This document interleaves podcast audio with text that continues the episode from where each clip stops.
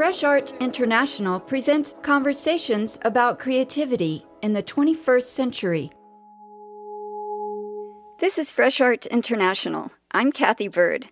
Today we take you to Miami Beach, Florida, to the corner of 21st Street and Collins Avenue, where late one night a stack of massive neon colored stones rose up to reign over the palm trees encircling Collins Park. This is Swiss artist Ugo Rondinone's Miami Mountain, the Bass Museum of Art's 2016 public art acquisition. The boulders came from a quarry in Nevada. Making their way to the beachfront park on flatbed trucks, a professional installation crew was ready and waiting. With industrial lifts and cranes, they erected the stone monument in a carefully calculated process that took just over 13 hours. I watched the whole progress of your stones moving here. Oh. I watched the installation with your amazing team. So I kept coming back to see what will happen what? next.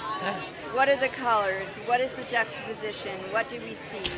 And I found the process itself was was inspiring. How many mountains are there?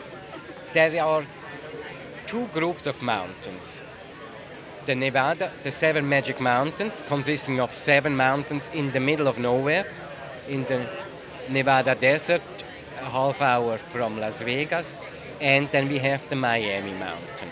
So it's in a good company, the Miami mountain. And I came here in Miami for the first time exactly a year ago to see the situation, and I decided right away to have a mountain for Miami because what was striking to me that there was no color in that specific area from Miami Beach.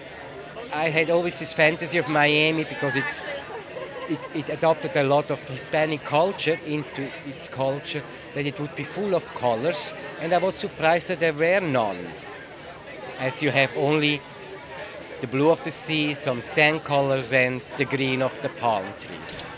So I thought it's the right side to bring the mountains here. And is this the palette that you're working with in all your mountains? The neon colors, the bright, vivid yes. palette? The palette, it's a rainbow palette, seven colors from yellow to green. The rainbow as a symbol of unity and of wholeness because in a rainbow incorporates all possible colors. I distilled seven of it the seven basic colors, and all my mountains are based on those seven colors. And I'm thinking another element that you missed in Miami is the fact that there's no elevation, it's very flat. Right. So providing us a structure that's how many meters high? It's 42 feet high. It's my tallest mountain so far. And I made it that tall because I wanted to make it taller than the palm trees surrounding the park. So it reigns over that palm trees. There's a sense of immediate affection for it. I hope so. It's a happy sculpture, it's a public sculpture, and it's made for the public. How does this mountain series relate to your vision of your work? I did so far seven groups of public sculptures since the mid 19th, and they are all related to the natural worlds. So, first a rainbow, then I did a group of ancient trees, and then I did a group of masks called after the moonrise. There were 12 masks. Then I did in 2013 a bigger project in New York at the Rockefeller Plaza called Human Nature, and it employed the same material, stone.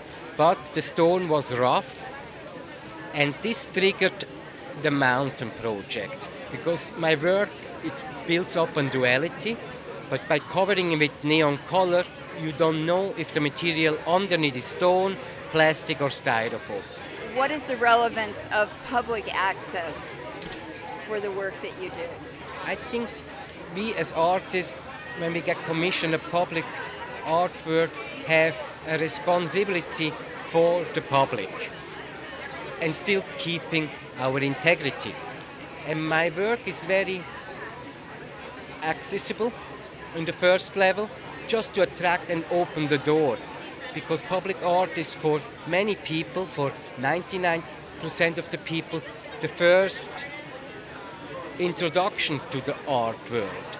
And I hope that my public sculpture or any public sculpture opens the door to the museum for the people so they get curious what is inside the museum. And introduces art to the youngest generations possible. Exactly.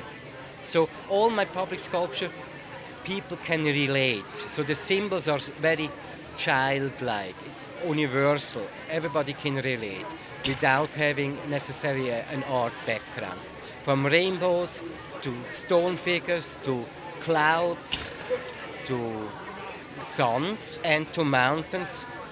My public sculpture is something that you recognize right away. You can name it. And you can enjoy it. Yes.